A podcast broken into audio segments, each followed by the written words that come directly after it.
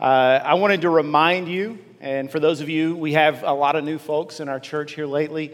What we're doing this year, our whole ministry theme is all in. We are challenging ourselves to chase after Christ, to pursue Him, to pursue spiritual growth in Him like never before. And that means four specific things. We're reading through the entire Bible this year. We're, uh, we're praying for the lost. All the, all the lost people Christ has brought into our lives, the Holy Spirit has brought into our orbit. We're engaging in missions outside the church walls, and we're committing to greater generosity. And you'll have to look a little harder for it since the atrium is a jungle, right? But there is a table out there. I think it's when you turn right uh, toward Harrington Hall. The table says all in, and there are sheets on all four of those, including a Bible reading plan. My advice to you fact, my urging to you, if you haven't started yet, is pick up all four of those sheets and don't start from the beginning of the Bible plan. Start with today's date. Read along with us. It'll be a lot easier to stick with it if you're reading along with a whole group of people. If you've started and stopped, time to jump back on the horse. This is, this is about glorifying God and growing in Him. And by the way, speaking of engaging in missions, a week, two weeks from today, you're going to hear about a great opportunity that we'll have coming up in the fall for you to do just that. So turn with me to John chapter 12, 42 through 43. We're also going to look at Galatians 1 10. Uh, if you don't have that scripture memorized, if you didn't catch it, it's on the back side of your bulletin. In fact, today, even if you're not a note taker, I'm going to ask you to, to have that note section open because there's something I want us to do together there, okay? So be ready, have something to write with. In 1984, Sally Field won the Academy Award for Best Actress for the movie Places in the Heart. Now, I don't know if you've seen it or not. If you haven't, you probably think that doesn't sound very good. Uh, it sounds like one of those gas station romance novels, but I will tell you it's one of my favorite movies. So if you haven't seen Places in the Heart, look it up, stream it. It is well worth your time. But on the day she won the award, Sally Field, it was the second time she had won, she stood before her peers and gave one of the famous lines in Hollywood history. In her acceptance speech, she said, I haven't had an Orthodox career, and I've wanted more than anything to have your respect. The first time I didn't feel it, but this time I feel it. And I can't deny the fact that you like me. Right now, you like me. She wasn't talking to us. She wasn't talking to the audience. She was talking to her peers, her fellow actors. And what she was saying was, I know I'm not Meryl Streep. I know I have a reputation as sort of a lightweight in the acting department. You see me and you see Gidget and you see The Flying Nun and you see, you know, Burt Reynolds' girlfriend in those Smokey and the Bandit movies. Not exactly Ben-Hur, you know. And so I, I, I, wanted to be respected by you. I wanted to be taken seriously. I wanted to be accepted. And now that you've given me this award a second time, now I feel it. Now I feel like I'm one of you. Now I feel like I belong. And people make fun of that speech. Comedians will misquote it and they'll say, You like me, you really, really like me. You've heard that, right? But she's just, she's just expressing what I think most of us really feel. Because it's my contention that for most of us, the approval of others is incredibly important. In a recent study, the, the researchers took ordinary people and put them into MRI machines while they read them letters from important people in their lives friends, coworkers, family members in which the letters said things that were admiring and adoring and encouraging to the people who were sitting in the MRIs. And what they did is they, they studied the brains of the subjects while they heard these wonderful things being said about them. And what they discovered was that according to our brain activity, what we experience when people praise us is the same kind of intense pleasure that we would experience when we eat a bowl of our favorite ice cream. The approval of others is incredibly gratifying. And on the flip side, to have that taken away, to have that denied, to have that rejected, can feel like death. And that's not a 21st century thing, okay? Don't blame millennials. This is something that has always existed in humanity. We're starting in John chapter 12. We're not going to spend long there. I don't usually do this, but we're going to look at multiple scriptures instead of focusing on one. John 12, 41 and 42, or uh, 42 and 43 just after Jesus has come into Jerusalem, the last week of his life, the religious leaders who have been opposing him from the very beginning. Next week, we're going to talk about the idolatry of religion. We're going to look at these religious leaders in greater detail. But right now, just know they have been opposed to Jesus from the start. And right here, John gives us an insight. He says something very surprising about them. He says, Nevertheless, many even of the authorities believed in him, but for fear of the Pharisees, they did not confess it, so that they would not be put, to, put out of the synagogue, for they loved the glory that comes from man more than the glory that comes from God. That is an astonishing statement. What it's saying is that there were many of the people who were publicly criticizing Jesus, calling for his arrest, calling for his death, who secretly believed that he probably really was the Messiah, probably really was the Son of God. Definitely there was something about him that was different. But because of their desire to be approved of by their peers, because of their fear that they might lose esteem in the sight of people that were important to them, they refused to follow Jesus. In other words, the idolatry of approval kept them from the kingdom of God. The idolatry of approval kept them from salvation. That's how terrible this idolatry is. In our, in our series, we're talking about all kinds of idolatries. We've talked about family, we've talked about comfort, we've talked about wealth, romantic love, we've talked about power, and how all these things are really good things. But if they become ultimate things, if we look to these things to do for us what only God can do, to give us joy, to give us identity, to give us security and peace, then they can become destructive. They can become poison. They can become our enemies. And today we're going to talk about the idolatry of approval, which I think may be the most, most widespread in our culture today. It's certainly the one uh, many of us struggle with more than any other. And, and, and when we talk about the idolatry of approval, that's, this is what we call a deep idol. We talked about this last week. Power is like this power is a deep idol where you see it happen in people's lives in various different ways. The same with the idolatry of approval. There are basically two ways we experience the, the idolatry of approval. On the one hand, some people really love attention and applause, they like to be the center of attention, and they don't like it when someone else is. On the other hand, most people, I would say, don't like being in the spotlight. They're embarrassed by that, but they suffer from a different kind of idolatry of approval. And that is the one where the people who are most important to me need to like me, need to be happy with me, need to be on good terms with me. Otherwise, I can't be happy. I can't be satisfied. I can't go on living. And so their statement would be I only, I, my life only has meaning and I only have worth if this person loves and respects me. And that could be that could be a romantic partner, that could be uh, uh, your parents, it could be your friends, it could be your peers at work, it could be your boss, it could be the cool kids at school, it could be a social group that you hope to break into. You gauge yourself, you measure yourself based on how this person or this group views you. It could be your children, it could be your family.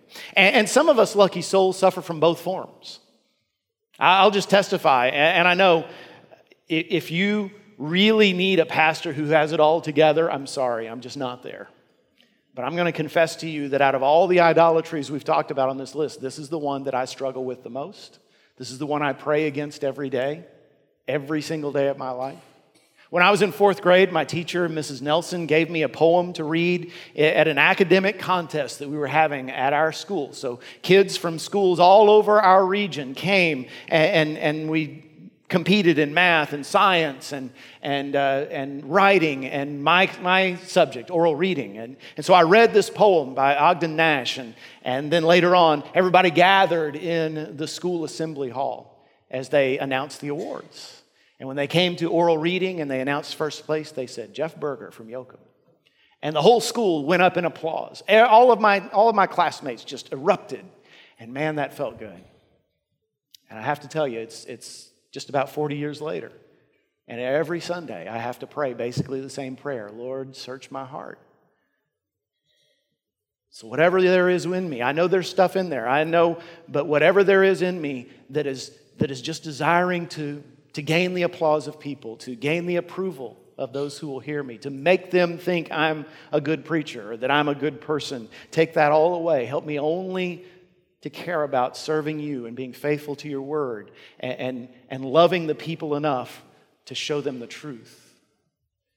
On the other hand, I also suffer from the introvert's version of approval idolatry because I want to keep everybody happy all the time. I want everybody to like me. I want everybody to think I'm great. And that is no way to live.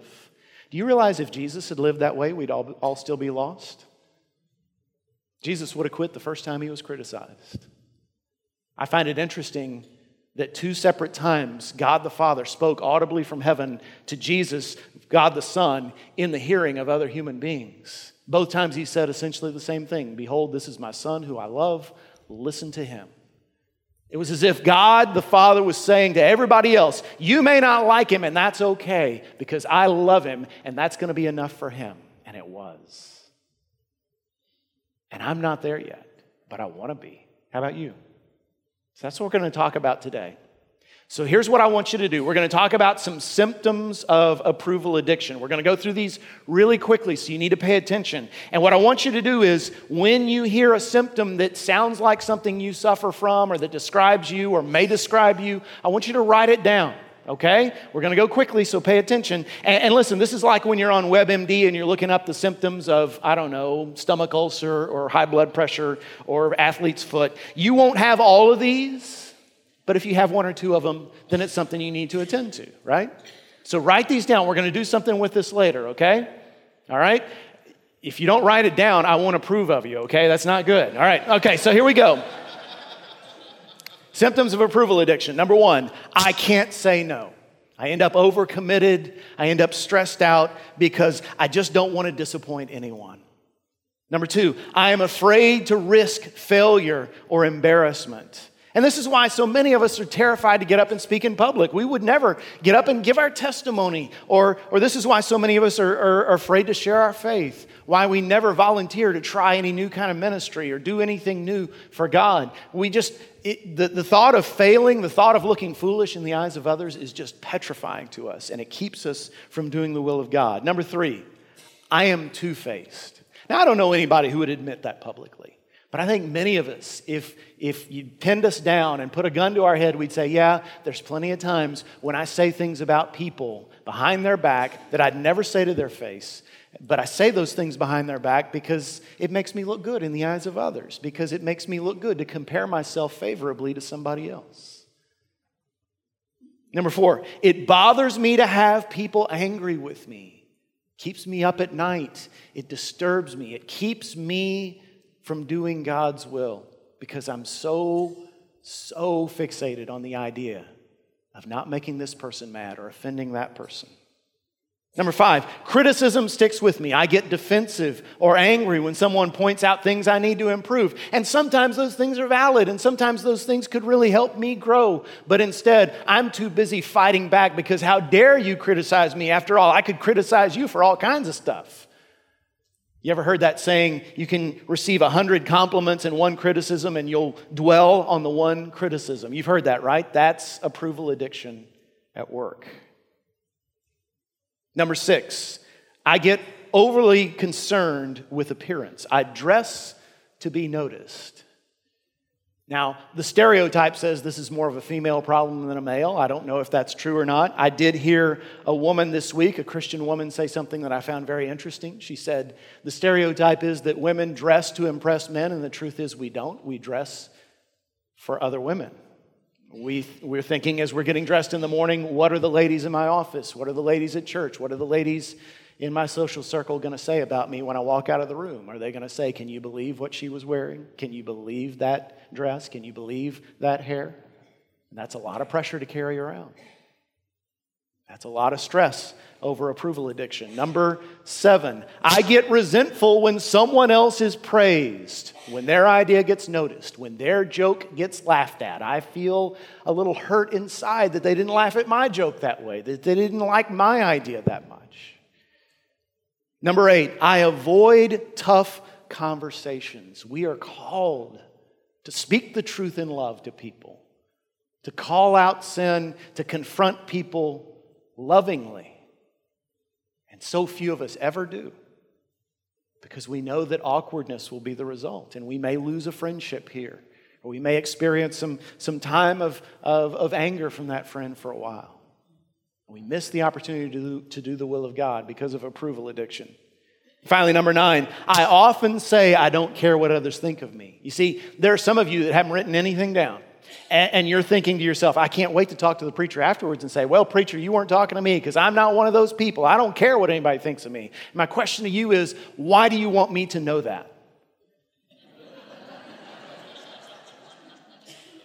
Why is it so important to you that people know how tough and how bold and how strong you are? That's image management. That's another form of approval addiction. You see how insidious this is? So, the religious leaders of Israel missed Jesus in part because they loved the approval of men more than the favor of God. And there was a young man who studied under those men. His name was Saul of Tarsus. And he loved those men. He yearned for their approval. Nothing was more important to Paul than being known among his teachers, his rabbis, his scribes, and fellow Pharisees as the most zealous man of God in all of Israel. He was a Hebrew of Hebrews. He was a proud member of the tribe of Benjamin. And in order to prove he was better than all the rest, he went even further than anybody else was willing to go. He became zealous enough to shed blood for the glory of God. To him, that meant anybody who proclaimed that crucified Nazarene as Messiah had to die, and he would be the one to take their lives. And then it all changed. And then he became a believer in that same Messiah. And when that happened, Paul's desire for the approval of human beings vanished. I don't know if it was quickly or over time. I do know this the first time Paul ever preached the gospel to his own people, only ever, ever preached it at all, was in Damascus to his fellow Jews, and they tried to kill him.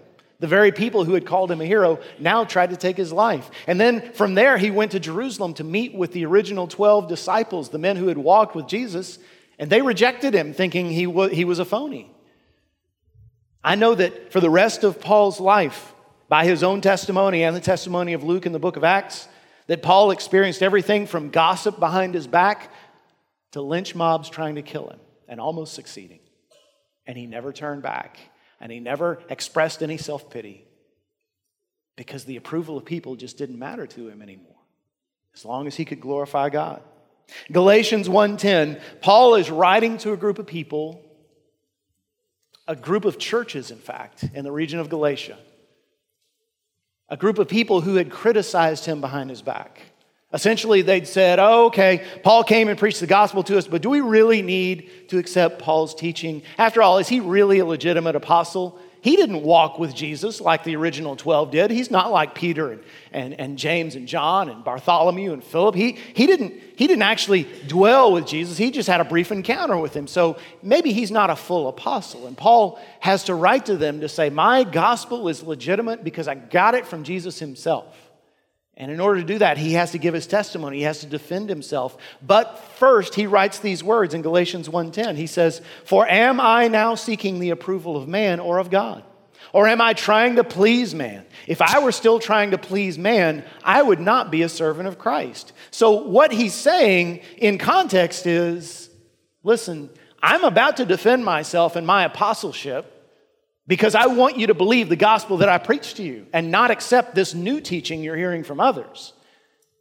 But it's not because I need for you to like me. It's not because I need for you to respect me or need for you to approve of me. I frankly don't care. Burn me in effigy if you want, as long as you believe my gospel. Now, that's what he's saying in context.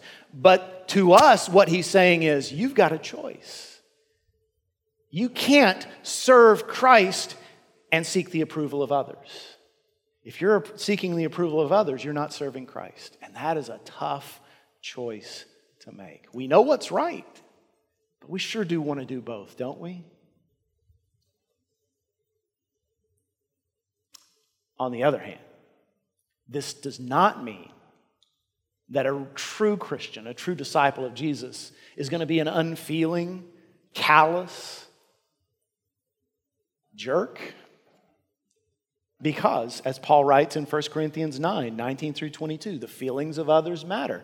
This is his philosophy of ministry. You've heard this one before. For though I am free from all, I have made myself a servant to all that I might win more of them. To the Jews, I became as a Jew in order to win Jews. To those under the law, I became as one under the law, though not being myself under the law, that I might win those under the law. To those outside the law, I became as one outside the law, not having, not being outside the law of God, but under the law of Christ, that I might win those outside the law. To the weak, I became weak, that I might win the weak. I have become all things to all people, that by all means I might save some. So, what Paul says in that passage is, I tailor my approach depending on the person I'm talking to. I appeal to them at their level. I am willing to do whatever I have to do to relate to that person. Anything short of sinning against God, I will do if it helps them to see Jesus in me. What Paul is saying when you combine those two passages, Galatians 1:10 and 1 Corinthians 9, 19 through 22, is I don't care what you think about me, but nothing matters more to me than what you think about Jesus because of me. I care how you think. I care what you feel. I care what you see in me as, as far as it relates to the way you see Jesus as far as it relates to how I represent Him. Other than that, you can think I'm ugly, you can think I'm dumb, you can think I'm a bad preacher, you can think anything you want about me, as long as in me you see Jesus. And that's where I want to be. And that's where we need to be. So let's go back and look at those symptoms of approval addiction that you wrote down on your bulletin. What do you wish they said? What do you wish you could write there instead of what you wrote? What I want to do, what I want you to do, I want to give you a minute, literally 60 seconds, to write down what you wish those sentences said. So let me give you some examples. I know I can't please everyone all the time, and I'm fine with that because I constantly see evidence I'm influencing people toward Jesus. I tell people the truth in a loving way, even if it's not what they want to hear. I try to look my best, but I spend way more time improving my character than my appearance. When people are angry with me, I do everything I can to be reconciled. If they refuse, I rest in the knowledge that my Father accepts me. When I am criticized, I'm thankful for the chance to learn and grow. When the criticism is inaccurate or unfair, I rejoice. That's how people treated my Lord, after all. When someone else is in the spotlight, I am genuinely happy for them.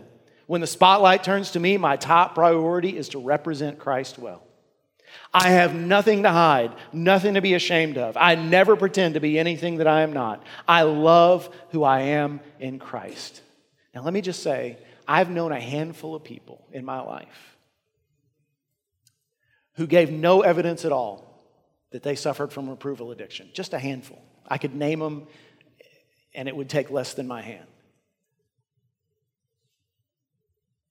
But most of us do.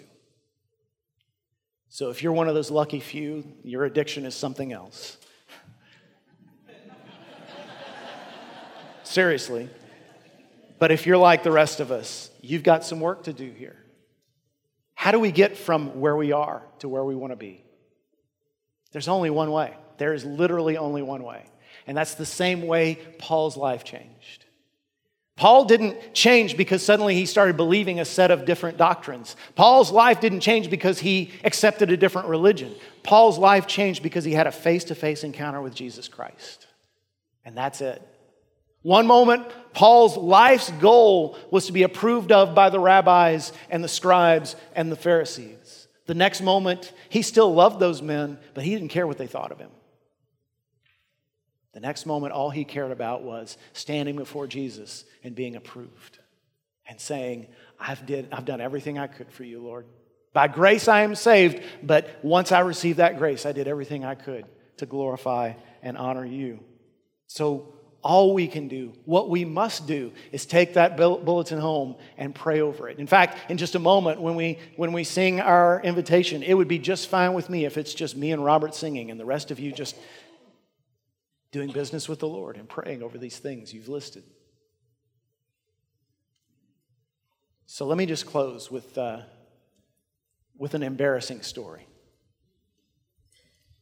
So, when I was a senior in high school, last week of my senior year, literally, it may have been the last day of school. I don't remember. I know it was within days. I know my finals were over and I had nothing to do. And so, a friend of mine and I were standing in the hallway in the middle of class, standing in the hallway, just talking, shooting the breeze. My friend's name was Chris. Some of you have heard me talk about Chris before. Chris was the coolest guy I've ever known to this day. Um, he was tall, he was athletic, he was good looking. I mean, he was a guy, he had, he had swagger. When he walked into a room, the eyes of every female of any age were on him. I wanted to be Chris when I grew up. And we're standing in the hallway talking and laughing. And a girl walks by. Y'all, this is really embarrassing. Y'all have to keep this between us, okay? So a girl walks by who I had briefly dated that year. And she said something smart to me and then went into the girls' bathroom, which was right across the hall from where we were standing. And Chris looks at me with a big smile and says, Berger, you gonna take that? And I said, No, I'm not. And I walked up to the girls' bathroom door and I flung it open. And I said, Hey, and she's standing there at the mirror, looking in the mirror, and she turns to me with this expression on her face that says, What are you doing here? And I gave her an expression that said, I don't know what I'm doing here. And I turned and I walked out and walked right into a female teacher. At this point, Chris is on, his, on the ground laughing. And, and she says, Okay, come with me. And she takes me to the principal's office. Now, what you need to know is that I was not familiar with the principal's office. I was, I was one of those good kids. I was one of those kids. I did not push the boundaries. I did not, I did not pride myself on being the rebel. I was the guy who loved gaining the approval of all my teachers and all the adults in my life. And so to sit in the principal's office as this teacher said about, talked about this idiotic thing I had just done was like torture. Now, my, my principal's name was Mr. Manning. As a high school student, he had led our hometown team to the state championship game. Literally, the last time our team went that far until two years ago. And as, a, as an adult, he had been my dad's varsity football coach. He was a legend in our town. And I'm sitting there, and I'm, you know, the beads of sweat are forming, um, my heart is pounding, my mouth is dry, and I'm thinking to myself, I'm dead. This is it. I, I, I'm not going to get to walk, right? Saturday, all the class of 88 is going to be up there in their cap and gown. And my parents and grandparents are going to be wondering, why is Jeff not up there? And I'll have to tell them the story because I can't make up one. It won't work. And, and, and, maybe I'll have to come back and do summer school. Heck, maybe they'll make me redo my whole senior year. I mean, wouldn't be unheard of. I was dead. I was just killed, Lord. And the teacher finished explaining what I'd done. And without even looking at me, she turned and left. The door closed. And there was a moment of silence, and Mr. Manning looked at me. And very slowly, this big smile, Berger, I think you've learned from this, haven't you? I said, Yes, sir, I certainly have. And he said, Let's just say, let's just call it even between you and me. You can go. And I, I realized at that moment that I'd been given this incredible grace that I did not deserve, that I might never receive again. And it makes me think about a day, someday, when you and I will stand before a far greater authority than any high school principal, and we'll give an accounting for our lives. The Bible says that. And I believe at that moment, even those of us who are saved by grace, even, even those of us who, who know our eternal destiny is, is in Christ and we're okay, even though that's true, we will experience regret at that moment. And we'll think back over the course of our lives, standing in the presence of that kind of holiness in the presence of the one who laid down his life for us, we will think about all those times we did stupid things and cruel things and ridiculous things just to impress other people, just to enhance our standing in the eyes of others. And we'll wish we could redo it, but we'll also know that we're receiving the greatest grace that's ever been given for one reason and one reason only because that judge who sits before us became a human being who was rejected so we could be accepted, who was despised so we could be loved eternally, who died so we could live forever. And that, and that only, is the grace that can break the approval addiction forever.